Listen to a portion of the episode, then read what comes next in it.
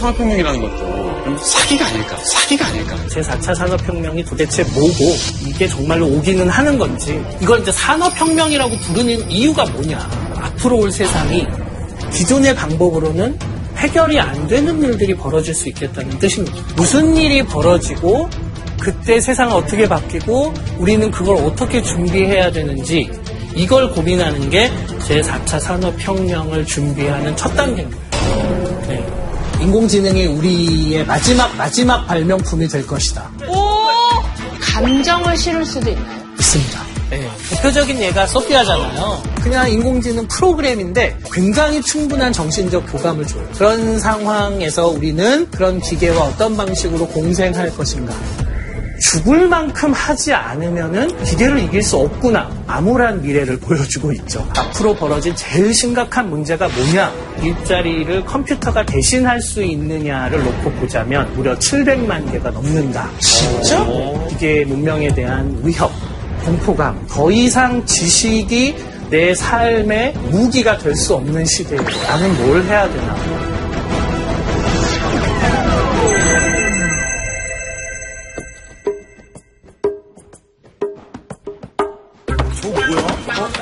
스파게티 아니 스파게티 이거. 진짜 이거 화가 나 있다. 스파게티 스파게티. 뭐야? 우와, 우와, 우와, 우와. 저거 뭐야? 싫다며.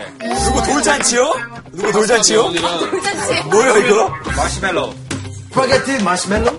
나 장수할래. 너뭐 하는 거예요? 이게 뭐예요? 제가 봤을 때 이거랑 이거 갖고 스파게티를 만들어 보래.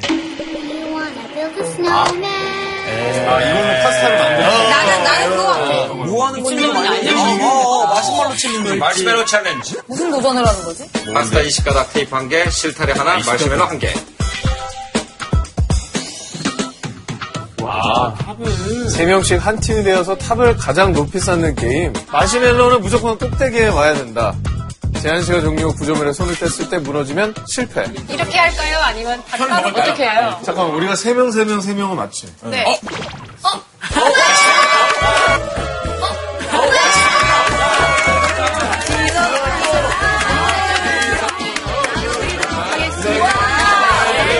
도전이야. 예, 광고입니다. 네, 옷도 비슷하게 입었고요. 어, 팀을 제가 나눠드릴게요. 그냥 제비뽑기로 편하게 네, 나눠드리도록 하겠습니다. 공부한 사람 주문도 까버리실 것 같아. 안지훈 씨는 대놓고 삔데요? 지금 공개해주세요. 네. 아, 뭐야. 에이티. 상진! 승현! 화이팅!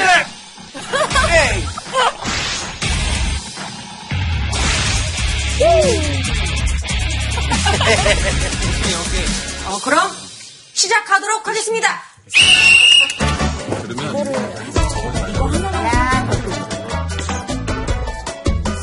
몰랐지. 이거를 아니면 맨 위에다 올리면 되고. 컨닝하지 마셈. 건너하지 마세요. 아, 역시 지수. 아, 뭔가 마세요. 다르다. 여기는 뭐 팀이 아니라 각자 움직이는 것 같은데. 우리요? 네. 개별 분담이죠. 아, 부담, 분담하고 있는 거예요? 아! 그렇게 할까? 우리, 요, 요 밑에 테니스 공처럼 이렇게.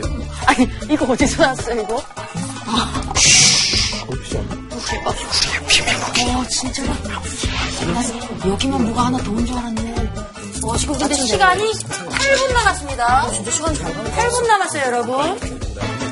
자, 중간 상황 좀 보겠습니다. 제가 높이 쌓으려는 욕심이 좀 있어서. 이 마시멜로 챌린지. 어, 아니야. 마시멜로 무거워. 이따 마시멜로 아, 봅시다, 봅시다. 시키 봅시다. 그냥 이제 마시멜로 넣어시켜야 돼. 뭐 혹시 모르니까 밑에 있는 거. 오케이, 나 넣어줄까? 아주 당황하고, 당황하고, 당황 아주 두 개 만 들고 나가겠습니다.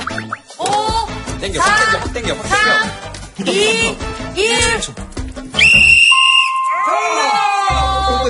떼세요. 손 떼주세요. 손 떼. A팀 손 떼고요. B팀 일단 손 떼주세요. 정비를 해, 지금. 하나, 둘, 셋 하면 손 떼주세요. 하나, 둘, 셋. 안 떼. 계속 뭐 하고 있네요. 또 떼자. 입 떼주세요, 지숙 씨. 입도 떼, 몸을 떼주시고요. 네. 지숙 씨, 입도 떼주시고요, 네. 야! 야! 말합시다. 마이너스 40입니다. 뭐야? 하나, 둘, 셋. 됐어, 됐어. 자,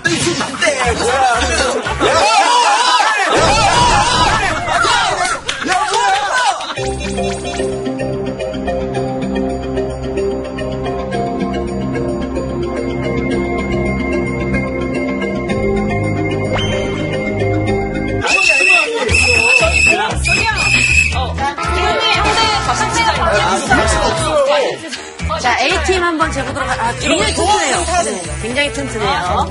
A팀. 오, 오! 50cm, 50cm. A팀, A팀 50cm. 여러분과 함께한 즐거운 시간, 마시멜로 challenge 우승팀은 50cm의 탑을 쌓은 A팀입니다. 축하드립니다. 아재 파워! 아재 파워 말고 브레인 파워라고. 하나, 둘, 셋. 둘, 셋. 여기 과학 동아리 팀 같아. 넣을 때 셋이 눈을 감았어.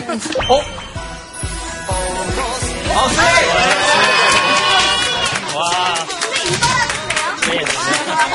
반갑습니다. 이 마시멜로 challenge 즐기셨어요? 네. 재밌죠? 네. 선생님, 근데 이거에 혹시 답이 있었나요? 가장 높이 쌓을 수 있는 답? 다 그런 거 없죠? 아, 그렇죠. 예, 그럼요. 선생님이 이거 27m 쌓으셨다고. 예, 아니, 아니, 스파게티 가닥에 일단 20가닥밖에 안 되기 때문에 쌓을 수 있는 높이는 한계가 있죠. 네, 네. 마시멜로 이야기를 좀 시작을 해볼까요, 오늘은? 네. 그냥 이런 거 왜 시키신 거예요? 예, 이게, 이게 사실은 굉장히 유명한 게임이죠. 예, 룰을 간단히 볼까요? 아, 네. 원래 시작은 피터 스킬만이라는 사람이 처음 이 게임을 제안했어요. 예, 내용은 어, 스파게티 20가닥과 실과 테이프 그리고 마시멜로우를 제공하고 어, 보통 한 서너 명 정도의 잘 모르는 사람들끼리 모여서 네, 18분 동안 탑을 쌓는 겁니다. 그리고 바닥에서부터 탑의 아, 그 마시멜로까지의 높이를 탑의 높이로 정의하고요. 마시멜로는 뜯어서 붙이면 안 됩니다. 네, 이 무게를 온전히 견딜 수 있는 탑을 쌓는 게 핵심입니다. 근데 이제 톰 우젝이라는 사람이 이걸 다양한 직업군의 사람들에게 탑을 쌓게 하고 그들이 쌓은 탑의 높이를 쟀어요. 네, 굉장히 다양한 탑의 높이들이 나오고 뭐야, 저 초딩들도 세웠는데 우리 네. 못 세웠어? 이게 아이들이 쌓은 와, 저 구조 봐봐. 유치원의 아이들이 쌓은 탑들이에요. 잘했다. 보시면은 공룡 같기도 하고요.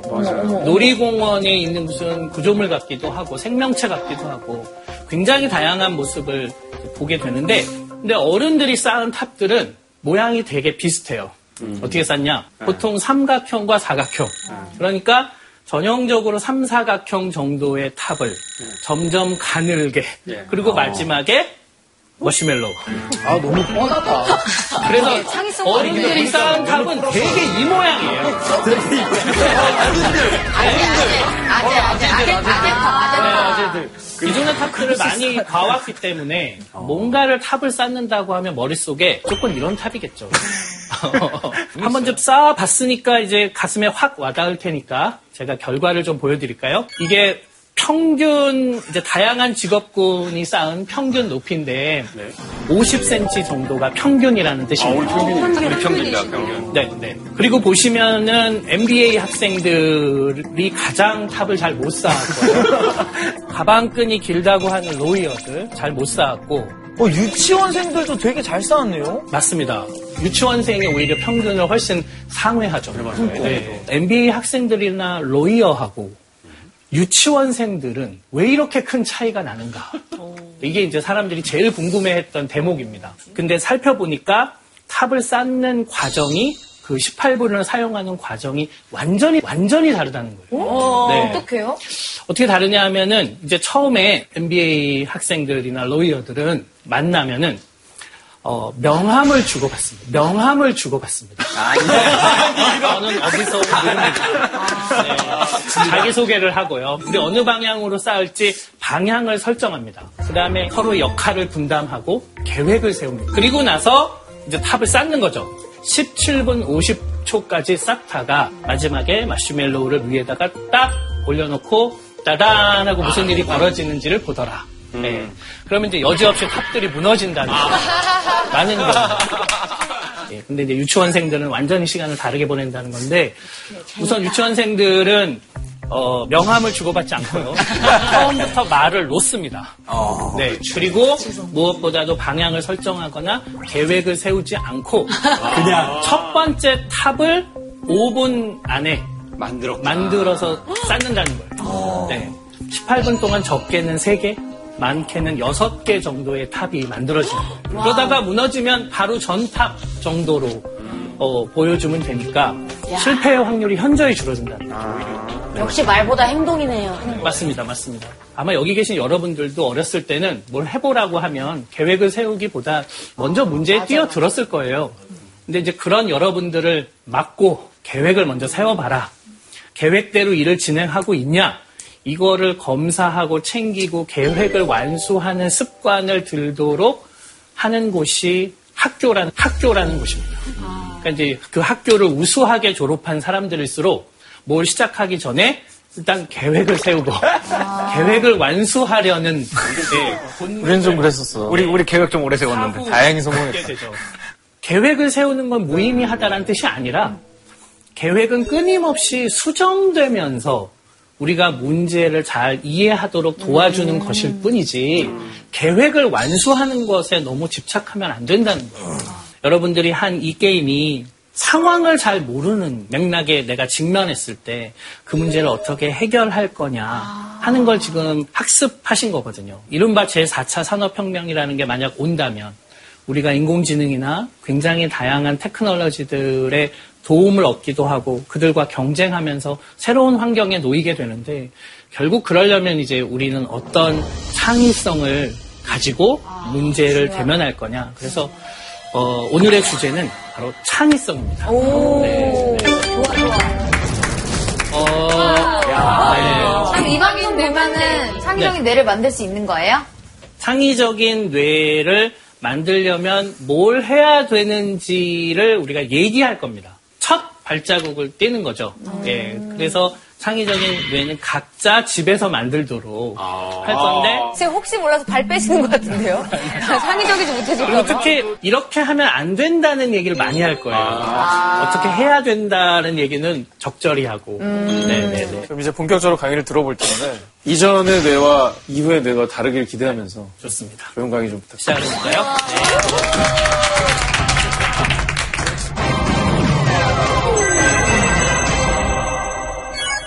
창의성을 어떻게 정의할 수 있을까요? 창의성 하면 창의성이 뭐죠? 어, 뭔가 네. 전구에 필라멘트 켜졌던 느낌? 네, 그쵸, 그쵸. 틀에 번뜩이는. 박혀 있지 않는 생각? 그렇죠. 아니면 없던 것들? 네. 없던 것을 새로 만들어내는 생각들. 그런 창의적인 아이디어를 내본 경험이 인생에 있잖아요. 어떤 순간들이 떠오릅니까? 항상 위기, 위기일 때 살아남으려고 하다 보면은 네. 창의성이 생기는 것 같아요. 저 같은 경우도? 그런 것 같아요. 워낙 저 활동할 때 걸그룹 진짜 많았거든요. 그 중에서 살아남고 싶어가지고 어떻게든 어, 새로운 수식어를 달고 싶은 거예요. 전 블로그를 시작했거든요. 그래서 블로그 하는 걸그룹은 제가 최초였어요. 맞아 맞아. 그래서 그때 막 창의성이 막 발휘됐던 어, 거예요. 잠깐, 블로그가 좋아서 시작한 게 아니라 뜨려고 시작한 거예요? 아니 일단은 억지로 하고 있는데. 아니 그게 아니라 일단 제 여러 가지가 직업, 섞여 있죠. 네, 제 직업이 조금 더 빛을 발했으면 좋겠다는 생각이 들어서 이제 블로그 시작하게 됐거든요. 네, 네, 네. 지선 씨는 진짜 많을 것 같은데? 어, 저요? 겸손할 아이디어보다 얼굴로 켰어. 정말 새롭다. 짜보면 한 10년 전에 유머 1번지에서 선배님들이 했던 거. 유머 1번지.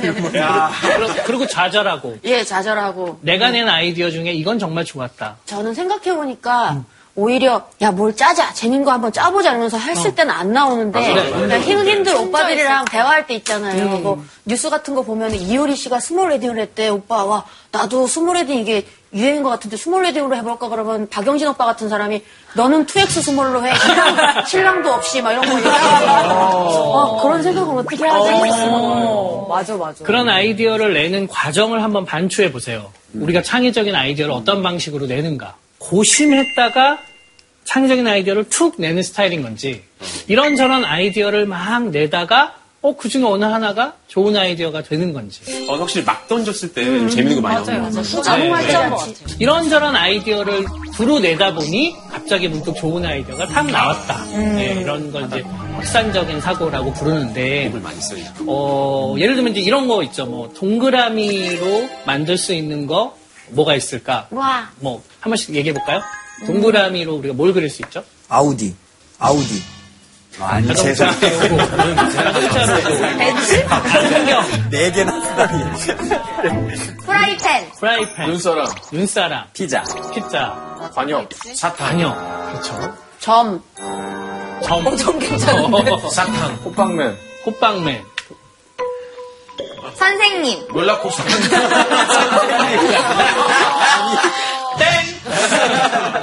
약간 타원이야, 타원. 네, 시계, 동그라미 아닙니다. 네. 통상 이거를 3분 정도 하면 이제 거의 바닥이 나요. 네. 근데 이제 어떤 사람들은 뭐 계속 3분이 지나도 어, 다양한 것들을 이제 이름을 대는 사람이 있죠. 그래서 이제 이런 식의 사고가 확산적 사고예요. 뭐 하나 더 해볼까요? 네. 재밌어요. 네, 이번에는 이렇게 순서대로 해볼까요? 네. 여러분들에게 어, 한 시- 일주일 정도 된 신문지가 있다. 나는 이 신문지로 뭘 하겠다. 우리가 신문지로 할 수 있는 일이 뭐가 있을까요? 아. 네, 차례차례 하는 거. 예, 차례차례 하는 겁니다. 화장실에서 볼일 보면서 읽는 화장실에서 볼일 보면 읽는다. 비 오는 날 옷장에 넣어놓고 습기를 빼요. 네, 이제 한강에 나가서 이거 깔고 좀 구경 좀 하겠습니다. 한강에 깔고 눕는다. 이불이 없을 때.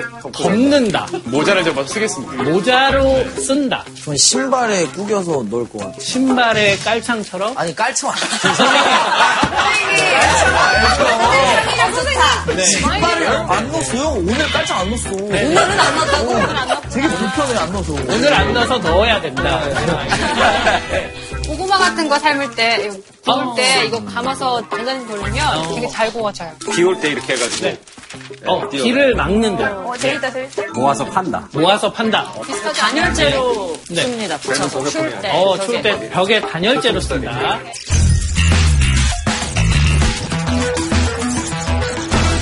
다시. 아니, 저는 pocket square 없을 때 이거 pocket square로 먹고 어, 싶어. 어, 되게 창의적이다. 와, 네.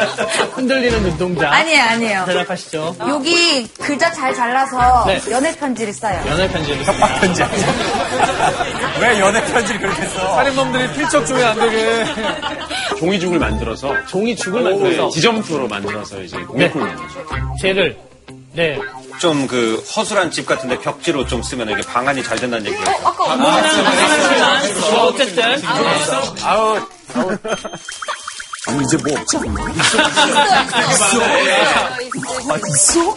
아이디어를 이제 쭉 이렇게 한 네다섯 번 돌리고 나면 굉장히 많은 걸 떠올리려고 자극적이다. 하는데 어 그게 사실 쉽지 않거든요. 근데 꽤 즐겁네요. 어, 재밌어요. 예. 근데 그게 그걸 떠올리기 위해서 여러분들이 어떤 행동을 하는지를 한번 생각해 보세요.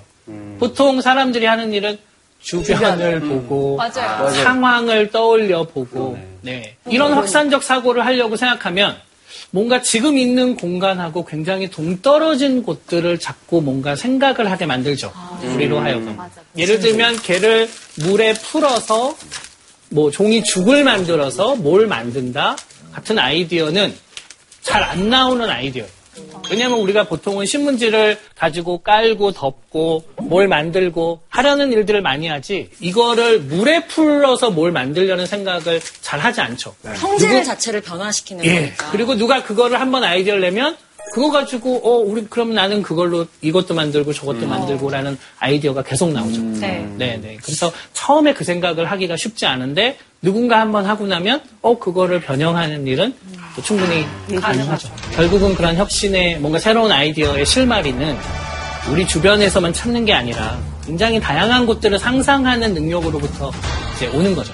그래서 예를 들면 미국의 실리콘밸리에 있는 회사들은 이런 것들을 막 하는 거예요. 그리고 몰래 카메라를 설치해두고 서로 계속 이야기를 하는데, 오, 요 아이디어 낸 사람 괜찮다. 그러면 이제 그 사람 뽑는 거예요. 네, 이제 이런 방식의 전략들을 채용해서 쓰죠. 저희 채용됐나요?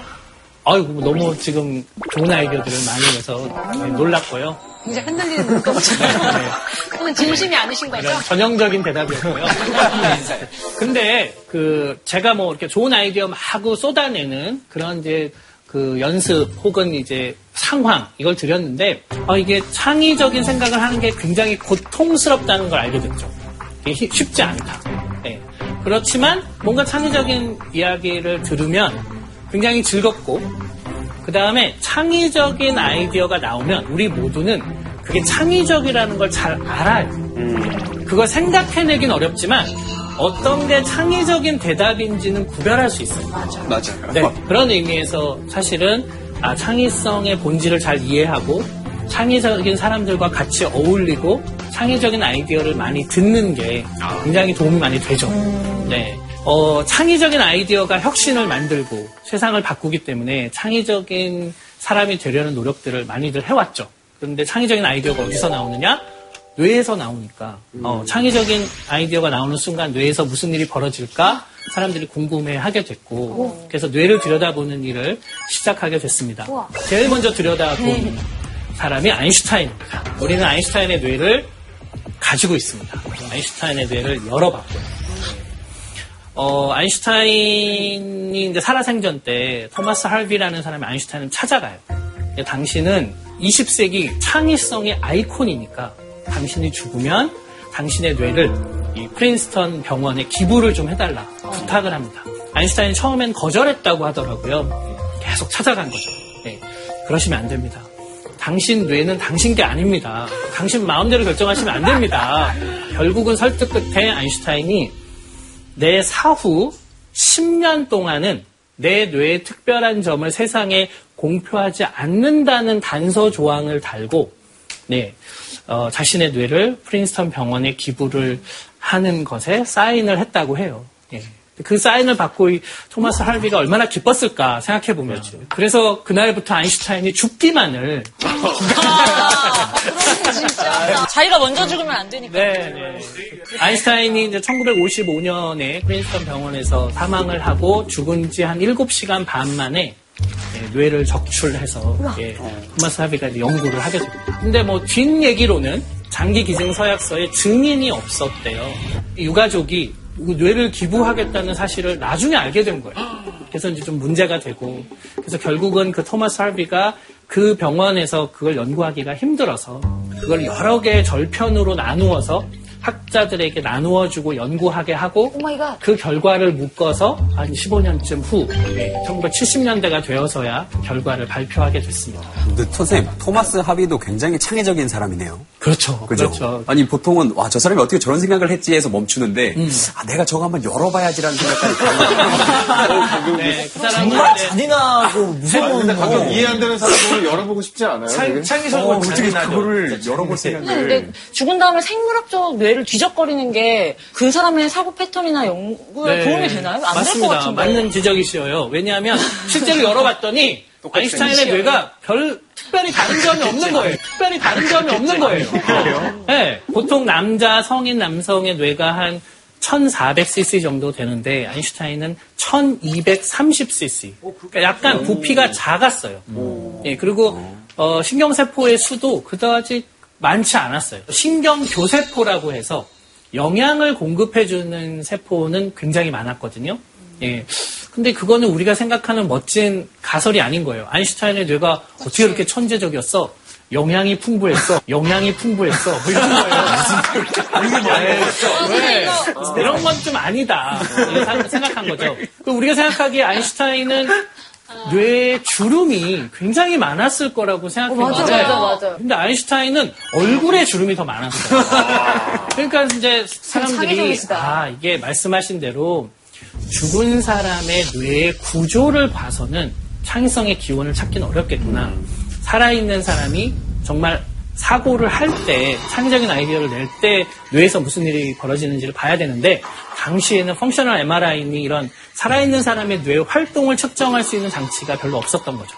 네, 그래서 이제 한참 뒤에서나 우리가 이제 그런 순간들을 예, 모니터링 할 수 있게 됐습니다. 제가 했던 실험 이야기를 한번 해볼게요. 네. 제가 이제 미국에 처음 갔을 때 제가 있었던 곳이 그 functional MRI라는 기계를 이용해서 살아있는 사람의 뇌를 처음 이제 들여다보고 특히나 수학적인 계산을 할 때 뇌에서 무슨 일이 벌어졌는가.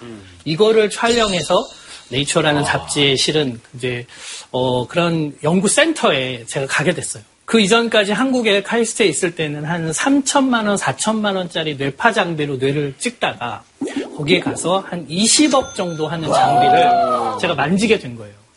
그러니까 얼마나 떨려요. 그리고 맨날 그거를 이제 매뉴얼을 읽고 연습을 하고 남이 실험하는 걸 구경하고. 근데 제가 첫 번째로 했던 실험이 뭐였냐면 23살 인도 청년이었어요. 근데 이 사람은 아주 특별한 능력을 가지고 있었는데 어떤 능력이었냐면 1623년 8월 5일 하면 금요일 이걸 맞추는 사람이에요. 그냥 바로 진짜? 네. 딱히 어디다 이 능력을 써야 될지는 모르겠는 놀라운 능력을 가지고 그렇네. 네. 실험의 내용은 매우 간단합니다. functional MRI 안에 그 사람을 눕혀놓고 컴퓨터 화면으로 200개 정도의 어, 날짜를 보여줘요. 화면이 딱 나오면 월, 화, 수, 목, 금, 토, 일 중에 그걸 이제 누르는 거예요. 그리고 그 response time, 그 반응 시간과 뭘 눌렀는지가 자동으로 기록되도록 예, 이제 실험을 하고 그걸 하고 있는 동안 그 사람 뇌에서 무슨 일이 벌어져 있는지를 레코딩을 하는 거죠. 근데 네. 다 맞췄어요. 실험 결과를 얻었는데 세 가지 중요한 결과를 얻었어요. 첫째, 200문제를 줬는데 이 사람이 단 한 문제도 틀리지 않았어요. 다 맞췄다. 네. 또 하나는 반응 시간이 1.23초. 바로 한 거네요, 거의. 거의 1초, 2초 안에 그냥 버튼을 누른 거예요. 신기하다. 네. 근데 뇌에서 아무 일도 아무 일도 벌어지지 않아요. 와, 대박. recording을 했는데 어느 특별한 영역이 활발한 활동을 보이지 않은 거예요. 그 가능해요? 사람이 아니었어요? 그에겐 별게 아니었던 게 아닐까요? 저도? 엑스맨인가요? 엑스맨? 어, 그 놀랍잖아요. 뇌를 안 쓴 건가? 한국에서 온 처음 이 실험을 하는 어, 연구자가 이 사람을 찍었어. 근데 이 사람은 너무너무 뇌가 발달한 사람이라 당연히 뭐가 나와야 되는데 오, 결과가 그쵸. 안 나왔어. 누가 잘못했다고 생각하겠어요? 연구자가 이게, 연구자가. 잘못했다고 생각하겠죠. 예. 그 처음에 한 5주간을 네, 제가 지옥과 같 지옥과 같은 나날을 보낸 거예요. 잠시 너무 스트레스가 돈을 엄청 써서 줬는데. 돈을 엄청나게 써서 실험을 했는데 처음 실험하는 제가 어리버리해서 결과가 하나도 안 나와버린 상황이 된 거죠. 네. 이런 시간을 계속 보내다가 그게 제, 제 잘못이 아니라는 게 밝혀지게 됐어요. 어떻게 됐냐? 저희 연구실만 초청한 게 아니라 다섯 명의 랩이 그 사람의 뇌를 찍는 실험을 각각 다 했는데 거기서도 다 결과가 안 나온 거예요. 도대체 왜 결과가 안 나온 걸까? 이 사람의 뇌에선 도대체 무슨 일이 벌어진 건가? 어, 이 사람은 이 계산을 발로 하나? 왜 뇌에서 아무 일도 없어? 말이 안 되잖아요. 말이 안 되지. 제가 그때부터 특별한 재능을 가진 사람의 뇌에 관한 모든 논문을 나올 때마다 읽어보게 됐어요. 네, 그리고 이제 지금 와서 생각해 보면 아 실패한 이유가 이런 이런 게 있겠다 라는 게 이제 얼추 이해가 되는 그게 뭔지를 좀 소개해 드릴게요. 네. 이게 이제 우리가 평소에 창의성 관계에 대해서 이제 갖고 있는 오해하고 연결이 되어 있는데 우선 첫째 IQ하고 창의성은 상관관계가 있을까요, 없을까요? 반비례일 것 같아요. 반비례 관계. 반비례 관계일 것 같습니다. 어, 이유는 뭔가 이렇게 우리가 생각할 때 네. 뭐 예술가라든지 우리가 창의적인 사람이라고 느끼는 사람들은 뭐 이렇게 학교 공부를 굉장히 잘한 사람들이 아닌 경우가 많잖아요. 맞아요. 예. 학교 공부를 굉장히 잘한 사람들은 뭐 예술 적으로 그렇게 뛰어나지 않다라는 그런 수 어떤 관념, 그냥 우리가 네. 가지고 있는 사회적 관념으로 봤을 때는 맞아요. 반대일 것이다. 맞아요. 근데 뭐 상관력 아예 없진 않을 것 같은 게, 음. 뭐 우리가 흔히 천재이고 정말 없던 걸 만들어낸 뭐 미켈란젤로나 음. 레오나르도 다빈치 이런 사람들이 나뭐 괴테나 이런 사람들이 없는 IQ가 걸 낮았을 만들 것 같진 않죠. 뭐, 아, 뭐 괴테는 인류 역사상 가장 그렇죠. IQ가 높았던 사람이다라고도 얘기를 많이 되는 사람이라서 네. 아예 상관이 없지는 않을 것 같아요. IQ가 뭘까에 대한 생각을 다시 한번 하게 됐거든요. 어떤 것들을 보고 아 이게 뭐다라는 걸 빨리 인식해내는 그런 네. 능력인 것 같아요. 네, 네. 그래서 그게 너무 떨어지면 힘들 것 같지만 어느 정도 이상이면 창의성엔 영향이 없을 것 같다는 생각이 들어요. 네, 네. 실제로 IQ라는 건 원래 뭔가 절차적 과정을 내가 배우면 그걸 이해해서 예, 다른 상황에 그대로 적용할 수 있는 능력에 아. 좀더 가까워요. 그래서 기존에 있는 지식들을 활용하는 능력에 가깝고요. 창의성은 새로운 지식을 만들어내는 능력이죠. 네, 그러니까 사실은 차원이 조금 다른 능력인데 연구를 해보면은 IQ가 한 100 정도까지는 네, 창의성 IQ가 높을수록 창의성이 늘어나요. 그러니까 IQ가 70인 사람, 80인 사람보다는 90인 사람, 100인 사람이 좀 더 창의적일 가능성이 있는 거죠.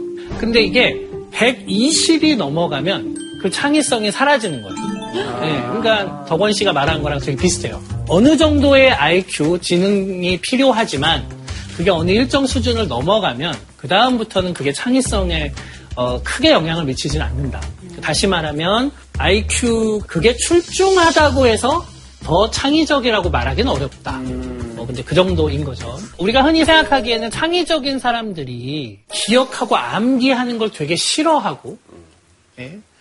그리고 뭐 연습하고 문제 풀고 이런 거 안 할 것 같이 보이지만 실제로는 어떤 지식을 머릿속에 넣고 연습하고 훈련하는 게 창의성을 증진하는데 되게 많이 도움이 된다. 그런 연구 결과들이 있어요. 예. 무슨 뜻이냐면 수학을 굉장히 잘하는 영재들하고요.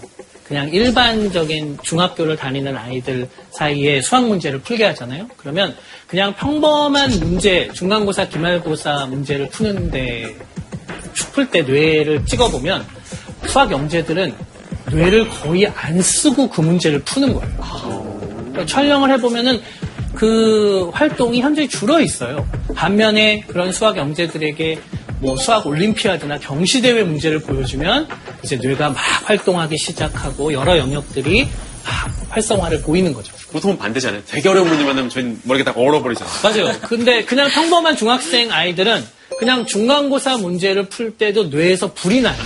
예. 근데 경시대회 문제를 주면 아무 일도 벌어지지 않아. 네. 너무 이해가 잘 간다. 그러니까 이게 뭘 얘기해 주는 거냐면 쉬운 문제를. 풀 때 내가 그거를 뇌를 많이 쓰지 않고도 풀 수 있을 만큼 손에 잘 익히고 연습도 하면 그제서야 좀 어려운 상황이 됐을 때 우리가 자신의 뇌가 갖고 있는 인지적 기능을 거기에 몰아 쓴다는 거예요.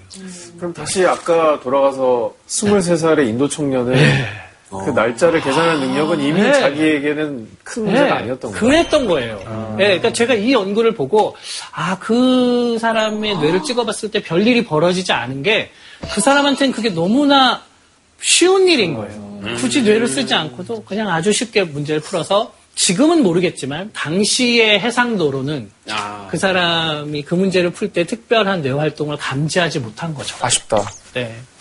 어, 그래서 창의적인 사람은 뭔가를 암기하지 않고 뭔가 연습을 많이 안 하고 막 놀다가 뭐 문제가 있다 그러면 가가지고 어, 이거 이렇게 풀면 되지 않아요? 하고 다 툭 던지고 호련이 사라지고 아, 이런 거는 우리가 평소에 생각하는 이런 맥가이버식 창의성은. 음, 현실에서는 자주 나타나는 이- 인물 유형은 아니고 대개의 경우에는 예, 성실히 연습하고 훈련한 사람들이 창의적인 성과도 내더라.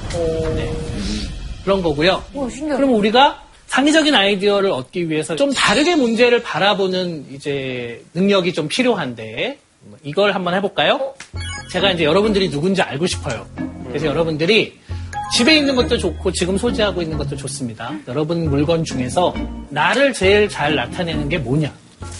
뭐가 있지?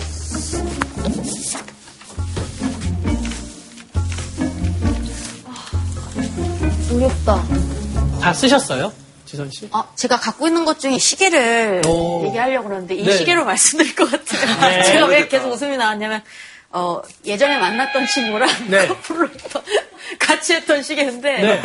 아직도 이렇게 차고 나온다. 저는 이렇게 미련이 많은 사람입니다. 아, 네. 그런 것도 보여드리고 사람. 또 보고 있니? 나 아직도 미련이잖아요. 저는 이게 질척거리고 미련이 많고 어떻게 보면 알뜰한 저는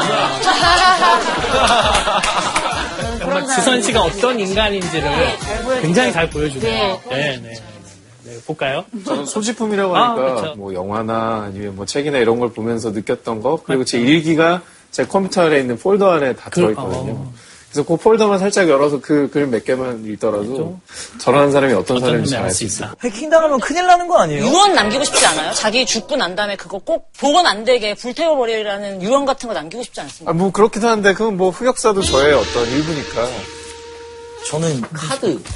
어. 엄카. 네. 엄카로 제 이름을 몰라도 어 저 엄카 맨날 이랬었거든요. 맞아, 그래서 이게 아마 가장 저를 뚜렷하게 표현할 수 있지 않을까. 어, 그러네요. 네. 지금은 어머니 카드 만들어 드렸고. 네. 아주 바뀌었습니다. 네, 네, 네. 아, 좋네요. 네. 저는 집에 왼손잡이용 가위가 있어요. 오, 그러니까 제가. 왼손잡이로 태어나서 왼손을 많이 쓰는데 오른손은 항상 맞는 거고 왼손은 좀 다르다고 사람들이 생각을 하잖아요. 그러니까 평범한 것보다는 조금 나만의 삶을 네. 좀 다르게 살고 싶다라는 게 네. 담겨 있어요. 어우, 아, 멋있네요. 네. 저는 그 2005년에 산 구두 한 켤레가 있는데요. 네. 제가 프랑스에 처음 가서 이제 정장이 처음으로 필요해서 이제 구두를 사는데 음. 제일 후진 구두샵이 있는 거예요. 근데 친구가 옆에 가면서 저 할아버지가 옛날에 드골 장군 구두를 맞추던 할아버지래요. 오. 그래서 그거를 사서 지금 12년째 완전 구멍 여기 양쪽에 다 나고 막 아래도 없어요. 근데도 계속 신는데 네. 저는 10년이 되건 20년이 되건 절대로 이렇게 저랑 떼놓지 않는 약간 그게 제 성격인 것 같아요. 변화 네. 무지하게 싫어하고. 네, 네, 네. 어, 꼰대요, 꼰대.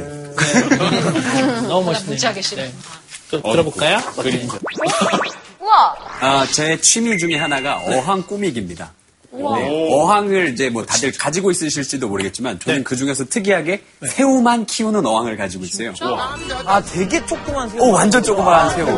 그거 엄청 귀여워. 아, 엄청 귀여워. 저는 이 새우 어항에다가 여러 가지 풀들을 심어서 제, 저만의 물속의 작은 정원을 이렇게 꾸미는 취미를 가지고 있거든요. 키우면 잡아먹나요? 근데 되게 소금구이에 오빠스럽진. 않다. 되게 아기자기하네. 그래서 다들 이런 반응을 좀 보여요. 어. 너답지 않은데? 어. 그리고 너 왜 그런 걸 키워? 이렇게 먹을 수 있니? 이러는 거 하는데 네. 먹어도 되겠지, 영 배고프면. 그 새우가 이사에 낀거 상상만 해도 좀 끔찍해요. please. 그래서 갑자기. 그래서 새우 어항. 실제로 이거를 이제 사람들한테 물어보면 굉장히 많은 사람들이 하는 대답 들 리스트가 이거예요. 명함 주민등록증. 나를 제일 잘 나타내는 거 내 명함.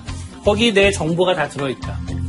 뭐 주민등록증, 뭐 그 결정체적. 그 다음에 뭐 핸드폰, 노트북, 가족 사진, 다이어리. 그 안에 이제 나에 관한 많은 것들이 들어있고 지금 내가 읽고 있는 무엇 그것이 지금의 나를 잘 표현해 주는 거냐 이런 대답들이 사실은 굉장히 많아요 네. 나를 제일 잘 나타내는 게 뭔지 한번 생각해 보세요라고 할 때 사람들이 머릿속으로 뭘 하냐 하면 내 주변에 있는 소지품을 하나씩 떠올려 봐요. 지금 주머니에 뭐가 있지? 어, 내 테- 책상에 뭐가 올려져 있지? 어, 그 중에서 나를 제일 잘 나타내는 게 뭐지를 떠올려 보는데, 근데 이제 굉장히 특이한 대답을 하는 사람들이 있죠. 지금 보시는 것처럼 어떤 구두라든가, 뭐 시계라든가, 뭐 새우 어항이라든가, 뭐 왼손잡이용 가위라든가 이런 것들은 사실은 통상 사람들이 흔히 대답하는 것들이 아니죠. 네. 근데 그런 대답들의 특징이 뭐냐 하면은 내가 누군지를 내가 누군지를 먼저 생각한다는 거예요. 내가 맞아요, 누군지를 생각한 본 다음에 그걸 잘 드러내는 물건이 뭘까를 생각하면 방향이 되게 다르기 때문에 예, 흔히 나타나는 조합들이 안 나오는 거죠. 뭐 정답은 없는 거예요. 뭐 근데 남들과 다른 각도로 문제를 바라보는 경험들을 하면 결과물도 좀 다르다라는 걸 좀 알수 거예요. 네. 또 하나는 이- 지금 보시는 이제 이 이미지가 뭐냐면 역사의 이름을 남긴 다시 말하면 역사의 발 진보에 기여했던 걸출한 위인들인데 그들이 하루를 어떻게 보냈는지 하루 일과표예요. 방학 계획표네요, 진짜. 방학 계획표입니다. 보시면은 여기 이제 흰색으로 표시된 게 잠을 잔 시기이고요. 네. 녹색이 주로 중요한 일들을 했던 시간들이에요. 노란색이 밥 먹고 친구들과 교류를 보내고 이런 시기고 녹색을 좀 보면 이 사람들이 언제 일했는지를 알 수 있죠. 베토벤, 모차르트, 모차르트는 한량인데 거의. 네, 칸트 이런 사람도 있고 발자크도 있고 발자크는 진짜. 저분 정말 성실한 분이시다. 아주 성실한 예, 사람이죠. 그 사람은 워낙 가난했고 원고료로 먹고 살아야 됐었으니까. 빅토르 위고 빅토르 위고는 정말 글 하나도 안 썼네. 대부분 하루 종일 놀다가 밤에 자기 전에 그냥 아 뭐하지 하다 글 쓰다가 근데 빅토르 위고도 책이 다, 다 엄청 두꺼워. 이들의 공통점이 보이세요? 공통점 없는 것 같아요. 보시면 주로 일했던 시간도 어떤 사람은 새벽, 어떤 사람은 낮, 그러네. 어떤 사람은 밤. 굉장히 다 다르죠. 예. 그렇죠. 야, 그러면 이게 일정한 패턴을 찾기가 참 어렵다는 네. 거네요. 네, 정답이 그러니까- 없다는 건가요? 네. 그러니까 천재는 주로 뭐 밤에 일하더라. 천재는 주로 새벽에 일하더라. 그런 거 없다는 거예요. 네. 대체로 생각하면은 네. 길게 오랫동안 일을 하면은 좋은 실적을 낸다는 선입견이 있는데 모차르트 선생님 같은 경우에는 좀 이렇게 노는데 시간을 같은 좀 경우에는, 네. 노는데 시간을 좀 많이 투자를 네, 하셨고 모차르트 같은 경우에는요, 밤에 자기 전에 잠깐 일하고, 예. 아침에 일어나서 잠깐 일하고, 하루 종일 딴 일 했어요. 그러니까 지금 걸출한, 역사의 이름을 남긴 그런 걸출한 성취를 이룬 사람들이 하루를 보낸 방식이 유사하지 않더라라는 게첫 번째 결과고요. 두 번째 중, 더 중요한 결과가 있어요. 그게 뭐냐면, 그럼에도 불구하고 이 사람들은 하루를 어떻게 보냈는지를 우리가 그릴 수 있다는 거예요. 자기 나름의 사이클들은 있었다는 네. 거죠. 네. 저들끼리 공통점. 그러니까 나는 나는 이때 일하면 일이 잘 돼. 해서 그 사람들은 자기가 일이 잘 되는 시간을 알고 있었고 맞아, 맞아. 그래서 그 시간에 주로 그 일을 하려고 애썼고 네. 그게 사람마다 다르지만 그 사람은 이렇게 하루를 보냈어라고 우리가 그 사람의 일기나 편지를 통해서 이렇게 재현이 예, 정보의 구현이 가능한 거예요. 그래서 이제 이것을 통해서 우리가 생각해 볼 수 있는 교훈 중에 하나는 뭐 여러분들이 굉장히 많은 방학을 거치면서 방학 때마다 계획을 세웠잖아요. 네. 네. 근데 막 방학 때 말도 안 되는 계획을 세우잖아요. 7시에 일어나서 아침 운동이라든가. 네, 아침 먹고 공부, 점심 먹고 독서라는 맞아요, 맞아요. 우리가 한 번도 지켜보지 않은 방학 계획을 놀라운 건 뭐냐면 초등학교 1학년부터 고등학교 3학년까지 그 지키지도 못할 계획을 매번 세운다는 거예요. 맞아요. 그러니까 사실 생각해보면 우리의 뇌가 굉장히 많은 에너지를 쓰잖아요. 그렇기 때문에 항상 뇌가 풀 가동할 수 있는 상황이 아니고 그리고 잘 되는 시간에 몰아서 공부하려는 생각조차 잘 안 하잖아요. 근데 그러지 말고 내가 이때 뇌를 쓰면 아, 뇌가 잘 돌아가는구나 하는 거를 다양한 시도들을 해보면서 나 자신을 먼저 안 다음에 그래도 그 시간에는 내가 정말 창의적인 일을 하는데 이 시간을 보내야지 라고 노력해서 그 시간만큼은 그 일을 하는데 쓰면 우리가 그래도 좀 더 창의적인 성취를 할 수 있지 않을까라는 걸 이 사람이 이 사람들이 보여주고 있는 거죠.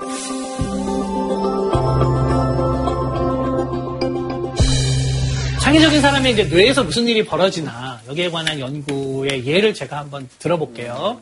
이야기의 시작을 이 잭 갤런트라는 사람의 연구로 시작을 해보겠습니다. 이 사람은 이제 뇌과학 분야의 슈퍼스타인데 이 사람이 왜 슈퍼스타가 됐냐 하면 굉장히 흥미로운 실험을 했어요. 그 펑셔널 MRI 그 두개골을 열지 않고도 뇌 안에서 벌어지는 활동을 촬영할 수 있는 펑셔널 MRI 안에 사람을 눕혀놔요. 그리고 그 사람에게 어, 동영상을 보여줘요. 동영상을 보여주는 동안 그걸 이제 그 시각 정보를 처리하는 우리 시각 피질이 활발히 활동을 하겠죠? 네. 그 활동을 하는 동안 시각 피질을 촬영을 한 다음에 그 시각 피질이 어떻게 활발히 활동했는지를 분석해서 이 사람이 무슨 영상을 봤는지 그 동영상을 재현하는 데 성공했어요. 와. 아, 진짜? 이해가 돼요? 이해가 돼요? 어, 머리를 읽은 거네요. 저 이해 못했는데. 네, 다시 보여드릴게요. 저 이해 못했어요. 어떤 사람에게 영화를 보여주고 그 영화를 보고 있는 동안에 뇌를 촬영해서 뇌 활동만으로 이 사람이 본 영상을 똑같이 재현하는 거예요. 어떻게 그렇게 하지? 선생님. 무슨, 무슨 영상인지 그 왼쪽에 있는 영상이 그 피험자에게 보여준 영상이고요. 오른쪽에 있는 영상이 뇌 활동만으로 재현한 영상이에요. 예.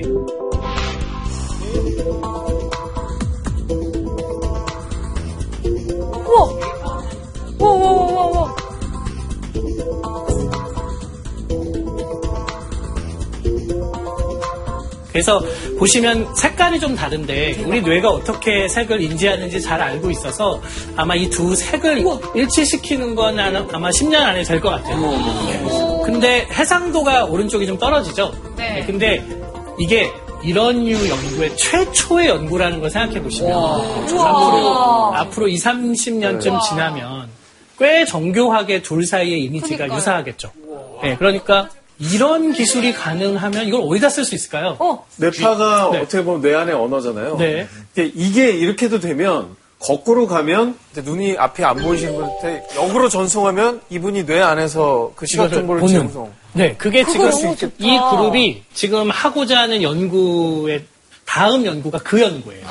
네. 우와, 대박. 어, 그런 거 있잖아요. 범죄. 이제 뇌를 기억해 주는 거예요. 네. 그래서 컴퓨터에 저장을 해서 지수 컴퓨터를 만드는 거죠. 그래, 그럴 수도 있겠다. 여러분들이 밤에 잠을 자는 동안 꿈을 꾸면 꿈을 꾸고 있는 동안 시각 피지를 레코딩하면 여러분들의 꿈을 동영상으로 저장할 수 동영상으로 저장할 수 있어요. 와, 몇개 해야 돼, 진짜. 몇 개 좋은 거 있었어. 아, 나 가끔 옆에서 와이프가 잠꼬대 하면 너무 궁금하고. 네. 아니, 진짜 너무 궁금한데. 알고 싶지 물어보면 않을 뭐 수도 있어요. 기억이 안 난다고 하니까.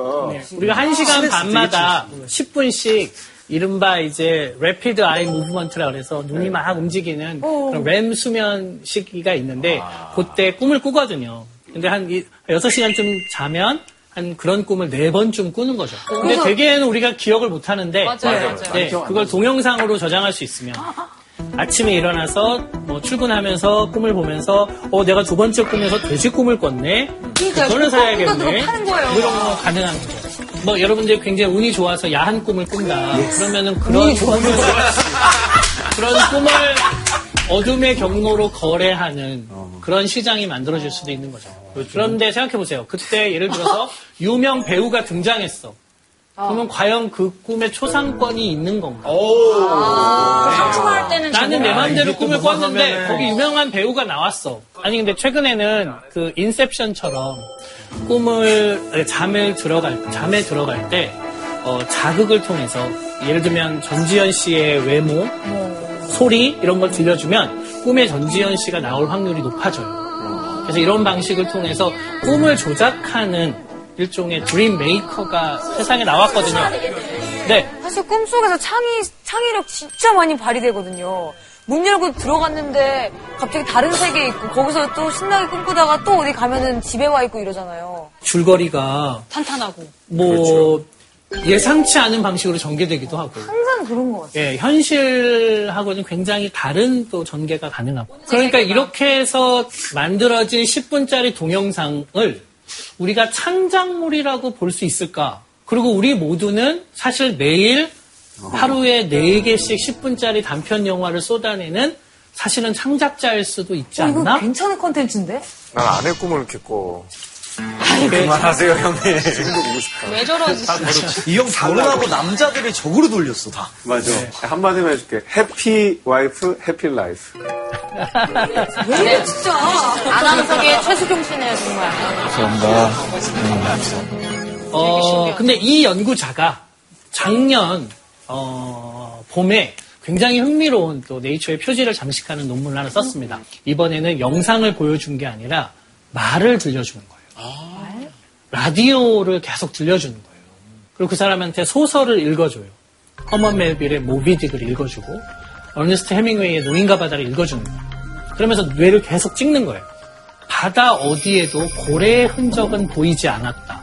라고 하는데, 고래의 흔적은 하는데 뇌의 특정한 영역이 막 고래라는 단어에 반응해요. 그래서 소녀는 고래를 찾기 위해 바다로 나갔다 하는데, 고래를 찾기 위해 하는데 또 그 영역이 고래라는 단어에 반응해요. 오, 신기하다. 그럼 우리가 어, 여기 고래라는 단어가 저장되어 있나? 이렇게 유추해 볼 수 있겠죠. 그렇죠, 네. 그러니까 이런 이런 방식을 이용하면 평소에 우리가 사용하는 단어가 뇌에 어디에 저장되어 있는지 지도를 그릴 수가 있겠죠. 우와. 고래? 아, 나 그거 하려다 안 했는데. 이 사람이 어, 평소 우리가 사용하는 약 2천 단어 정도 되는 단어들이 뇌에 어디에 저장되어 있는지 그 전체 맵을 그리는데 성공했어요. 아, 진짜? 진짜. 그냥 얘기한 건데. 근데 이게 가능하다는 얘기는 조금 상상력을 보태면 이제 앞으로 미래에 여러분들이 어떤 모자를 쓰는데 그 위치를 아주 고해상도로 레코딩할 수 있으면 대박이다. 여러분들이 속으로 어떤 생각을 하시면 그게 만화의 말풍선처럼 문장으로 이렇게 표현이 가능할 수도 있는 거죠. 그런 거 정치인들 다 씌워야 돼요, 정치인들. 이거. 대선 토론을 저걸로 하면 재밌겠네요. 예. 각 실제로 대선- 말은 하는데 위에서는 또 말풍선이 보여. 예. 어, 재밌겠다. 생각났습니다. 말도 안 되는 저는 소리. 상대방을 좋아합니다. 근데 맞아. 겁나 싫어. 이런 연구를 통해서 우리가 뭘 알게 됐냐면 사람들이 언어를 어떤 방식으로 뇌가 저장하고 처리하는지를 좀 알게 됐어요. 그걸 보니까 우리가 비슷한 카테고리의 단어들을 이렇게 뭉치로 저장을 하더라는 거예요. 마인드 맵이 있어. 그래서 이렇게 그렇죠. 마인드맵처럼 가지치기를 하면서 유사한 단어들은 저장하고 딱딱하다라는 단어가 가구를 설명할 때도 사용되고 예를 들면 또 뭐 기계 같은 걸 설명할 때도 딱딱하다라는 형용사가 사용된다면 딱딱하다라는 단어는 양쪽에 저장돼요. 이런 식으로 우리 뇌가 단어들을 저장하고 있다는 걸 알게 된 거예요. 그건 선생님 사람마다 다를 수도 있는 거죠. 그런 사람마다. 다른 영역도 있고 대체로 엄마라는 단어는 여기 저장하더라 라는 유사한 패턴도 있고 그러니까 개인차도 있고 유사한 패턴도 있고 둘 다 존재하죠. 재밌다. 예를 들면 지금은 연쇄 살인범의 그들의 생각 구조를 이해하기 위해서 그들과 인터뷰를 하고 그들이 사용하는 단어들 가지고 맵을 그려요. 이제는 뇌를 찍어보면 이 사람에게 있어 여성은 이 사람에게 있어 뭐 아버지는 어머니는 어떤 단어들과 연결되어 있는지를 이렇게 맵을 찍어볼 수 있어요. 좀 더 창의력적인 사람은 아무래도 그 언어의 그 구조 자체가 네. 더 복잡하고 더 화려한 구조가 될 가능성이 높겠군요. 그렇죠. 그게 너무. 궁금한 점이죠. 네, 네, 네. 맞아요. 저희한테 콧물은 소품이거든요. 콧물? 네. 어, 그렇다. 네. 완전 다른 카테고리로 아예 다를 수 있겠죠. 저장되어 네. 있겠네. 그래서 어떤 사람들은 이제 창의력이라는 것 자체가 카테고리 시프팅이라고 그러잖아요. 네. 그러니까 딴 사람들은 저거를 갖다가 다 예를 들어서 가족이라고 보는데 네. 나는 뭐 친구로 볼 수도 있다든지 같이 붙었던 게 떨어지고 딴 거랑 붙거나 뭐 이런 작용일 수도 있겠네요. 맞아요. 그 제가 그래서 이 맵을 보여드린 거예요. 제가 이 맵을 여러분들께 보여드리는 이유가 뭐냐 하면은 창의적인 아이디어를 내는 순간 뇌에서는 무슨 일이 벌어지는가를 연구했던 사람들이 있어요. 창의적인 아이디어가 나오는 순간, 이른바 유레카 모먼트라는 이 순간에 뇌에서 무슨 일이 벌어지는지를 촬영해 보니 알게 된 사실이 세 가지가 있어요. 첫째, 우리 뇌에 anterior superior temporal gyrus라는 영역이 있는데 이 영역이 종종 창의적인 아이디어를 내는 순간에 활성화가 되더라. 근데 이 영역이 뭘 하는 곳인지 아직 우리가 잘 모르는데 지금까지 이 영역이 활성화됐던 상황들은 주로 어떤 상황이었냐면 우리가 산책을 할 때, 자려고 누웠는데 잠이 안 와서 이런저런 생각에 빠져 있을 때. 맞아. 그때 완전 많이 하죠. 그러니까 흔히 얘기하면 멍 때릴 때, 멍 때릴 때 맞아요. 활성화되는 뇌 맞아요. 맞아요. 그래서 되게 많아. 그러니까 이게 과학자들한테 굉장히 충격적인 연구 결과예요. 왜냐하면 그 이전까지는 창의성을 우리가 몰입으로 설명해 왔어요. 다시 말하면 온통 온 뇌가 그 하나의 생각, 그 하나의 답을 얻기 위해 완전히 집중할 때 창의적인 아이디어가 나온다고 설명해 왔는데 물론 그것도 맞고 근데 완전히 비목적적인 사고 그러니까 아무런 목표 의식 없이 목적 의식 없이 그냥 이런 저런 생각을 하다가 문득 아하 하는 상황이 벌어진다는 거예요. 근데 유레카도 사실은 그때 나온 거잖아요. 맞습니다. 네, 아리키메데스가 네. 목욕하다가 네. 확 나온 건데. 네. 그래서 우리한테 이렇게 멍 때리는 시간, 집중하지 않고 이런저런 생각을 하는 마음의 인지적 공간을 거니는 네, 그런 시간들이 필요한 거죠. 이게 비생산적인 시간이 아니네요. 아닌. 거죠. 그렇기 때문에 여러분들이 일요일 오후에 나른한 오후에 소파에서 뒹굴뒹굴 거리면 엄마 아빠 들이 뭐 하는 거냐 넌 좀 이렇게 뒹굴거리지 말고 일 좀 해. 그랬을 때 여러분들이 무슨 소리야 엄마 나는 지금 창의적인 아이디어를 위해서 anterior superior temporal gyrus를 액티베이션 시키고 있어. 이렇게 대답하시면 됩니다. 네. 이 영역을 외워두시면 것 같죠? 아스가.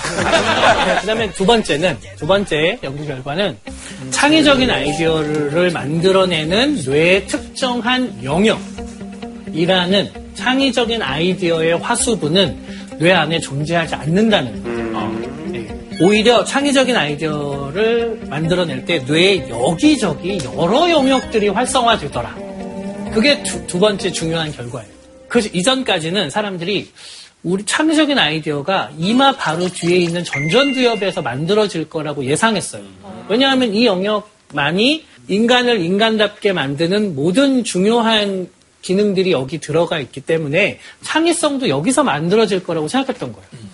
근데 아니라는 거예요. 창의성은 이런 특정한 어느 한 영역이 발달한다고 해서 창의적인 사람이 되는 게 아니라 굉장히 많은 영역들이 관여되더라. 더 중요한 거는 어, 창의적인 아이디어는 어떻게 나오느냐? 우리 뇌가 상관없다고 분류했던 개념들을 서로 이을 때 이때 창의적인 아이디어가 나온다. 이런 가설이 생기는 것 같아요. 편견이 심하고 선입견이 심하고 자기가 원래 가지고 있던 사고의 틀을 깨지 않는 사람일수록 창의성이 굉장히 낮을 수 있겠다는. 그럴 수 있죠. 그러니까 나이가 들면 들수록 우리가 창의적인 아이디어를 내는 게 버거운 이유가 원래 가지고 있는 틀들이 점점 공고해지고 카테고리로 나누어 놓은 것들이 점점 단단해져서 어, 이거는 확실히 저, 쟤랑은 상관없는 거야. 그렇기도 하고. 네. 근데 선생님이 얘기해 주신 어떤 세 가지 중에 그나마 우리가 할 수 있는 거는 근데 선생님이 얘기해 주신 어떤 세 가지 중에 그나마 우리가 할 수 있는 거는 가만히 이제 멍 때리는 아니, 근데 지금 이것도, 이것도 상관없는 거를 서로 이으려는 노력? 어, 이거 너무나도 중요한 노력이고, 얘는 연습을 하고 노력할수록 그 결과가 더 좋아져요. 그래서 일부러 뭐 새로운 거 뭐 만들고 글 써야 될 때 여행을 일부러 가잖아요. 새로운 환경에 좀. 새로운 사람을 만나고. 네. 와, 진짜 다양한 경험을 해야지만 창의력이 더 쑥쑥 맞습니다. 샘솟는 것 같아요. 맞습니다. 창의력이라는 게 결국 무에서 유를 창출해내는 게 아니라 굉장히 상관없는 것들을 서로 연결하고 그 안에서 유사성을 발견하고 그래서 실제로 그렇게 해서 만들어진 것들이 되게 많아요. 예를 들면 대표적인 예가 닌텐도에서 creativity 워크숍을 갔는데 자동차 에어백하고 당신들이 만드는 그런 어, 게임기를 연결하라고 과제를 준 거예요. 자동차 에어백하고 게임기 전혀 상관없죠. 그럼 이제 처음에는 사람들이 이 두 개를 물리적으로 이어요. 예, 게임을 막 하다가 죽으면은 에어백이 터집니다. 이런 식의. 그럼 네. 재밌겠다. 네. 예, 근데 이제 시간이 지나면 사람들이 에어백이 어떻게 터지는 거지? 얘가 어떻게 감속과 충돌을 감지하지? 아, 그 안에 자이로 센서와 가속도 센서라는 게 있어서 얘가 이 모든 곡선 운동을 다 모니터링하는 센서가 그 안에 들어있다. 오, 그래? 그럼 그걸 이용해서 게임을 만들면 되겠네. 라고 해서 세상에 나온 게임이 닌텐도 위에요. 따란. 내가 이거를 움직이면 이, 이 경로를 다 추적할 수 있게 된 거죠. 그러면서 완전히 새로운 형태의 게임기가 세상에 나오게 된 거죠. 네. 에어백을 연결하고 그 문제를 내준 사람이 이것을 의도했던 건 아니죠. 전혀 아니죠. 와, 그리고 대부분 이런 류의 연결을 해보라고 하는 시도는 다 결과물이 좋지 않은 경우가 더 많아요. 와. 네, 뭐 90% 이상. 좋은 생산적인 결과물을 못 내는데 이걸 계속 되풀이하면 한 3%에서 5% 정도가 이런 이제 완전히 새로운 결과가 나오는 거예요. 그럼 이제 어떤 사람들이 이런 완전히 새로운 결과를 내느냐? 5%밖에 안 된다고 아이씨 나 안 하고 말어 하는 사람은 아무런 결과를 못 내는 거고요. 예. 5%? 야 그러면 20번은 해야 되겠네. 그래야 한 번 나오네. 라고 생각하는 사람이 19번 막 상관없는 걸 이으려고 해서 실패해도 좌절하지 않고 계속 시도하는 사람이 그 한 번의 혁신적인 아이디어, 창의적인 아이디어를 갖는 거죠. 뭐 잠깐 뭐 간식을 하나 먹고 우리 시작할까요? 네, 네. 선생님 최고. 네. 오, 놀란 척해. 크다. 어, 저기 뭐예요? 우와, 먹어도 되는 거예요? 어, 그럼요. 우와. 어우, 표정 형 표정이 왜 저러지? 어우, 그거 맞아. 왜, 왜, 왜?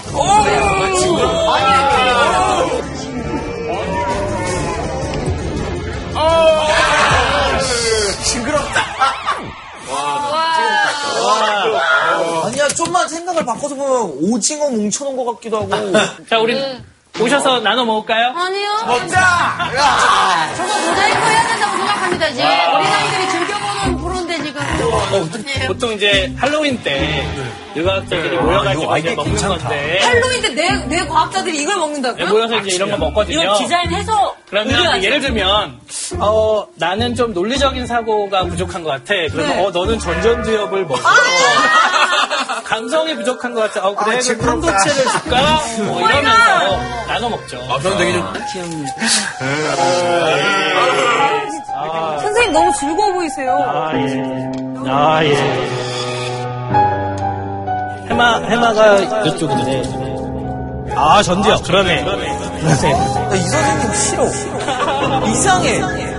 공포를 표상하는 내 영역이 여기니까 먹어 치워버리세요. 선생님 그만두세요. 무서워. 살아있는 사람의 뇌를 꺼내면 되게 말랑말랑하고 그냥 내장 정도. 창의력을 증진하기 위해서 우리가 해볼 만한 실험이 하나 있어요. 이 연구자에게 굉장히 큰 충격을 준 거예요. 벌을 줄수록 그 행동은 줄어듭니다. 근데 이건 반대인 거예요. 언제 제일 효과가 좋아? 아무 조건이 없을 때. 이거를 즐길 때. 네. 창의적인 아이디어는 실패 확률이 훨씬 높아요. 큰 시각을 가지고 있어야 돈 몇 푼에 연연하지 않고 네, 진짜 중요한 일이 뭔지를 고민하면서 자신의 창의성을 드러내거든요. 우리는 이런 교육을 받을 기회가 그동안 학교에서 없었어요. 그렇죠? 왜냐하면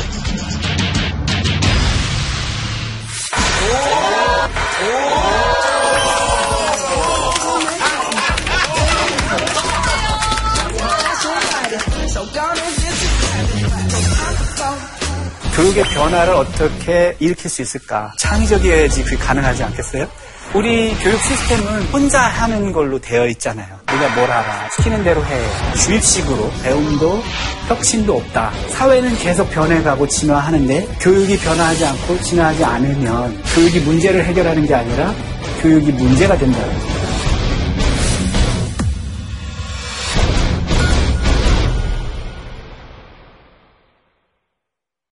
JTBC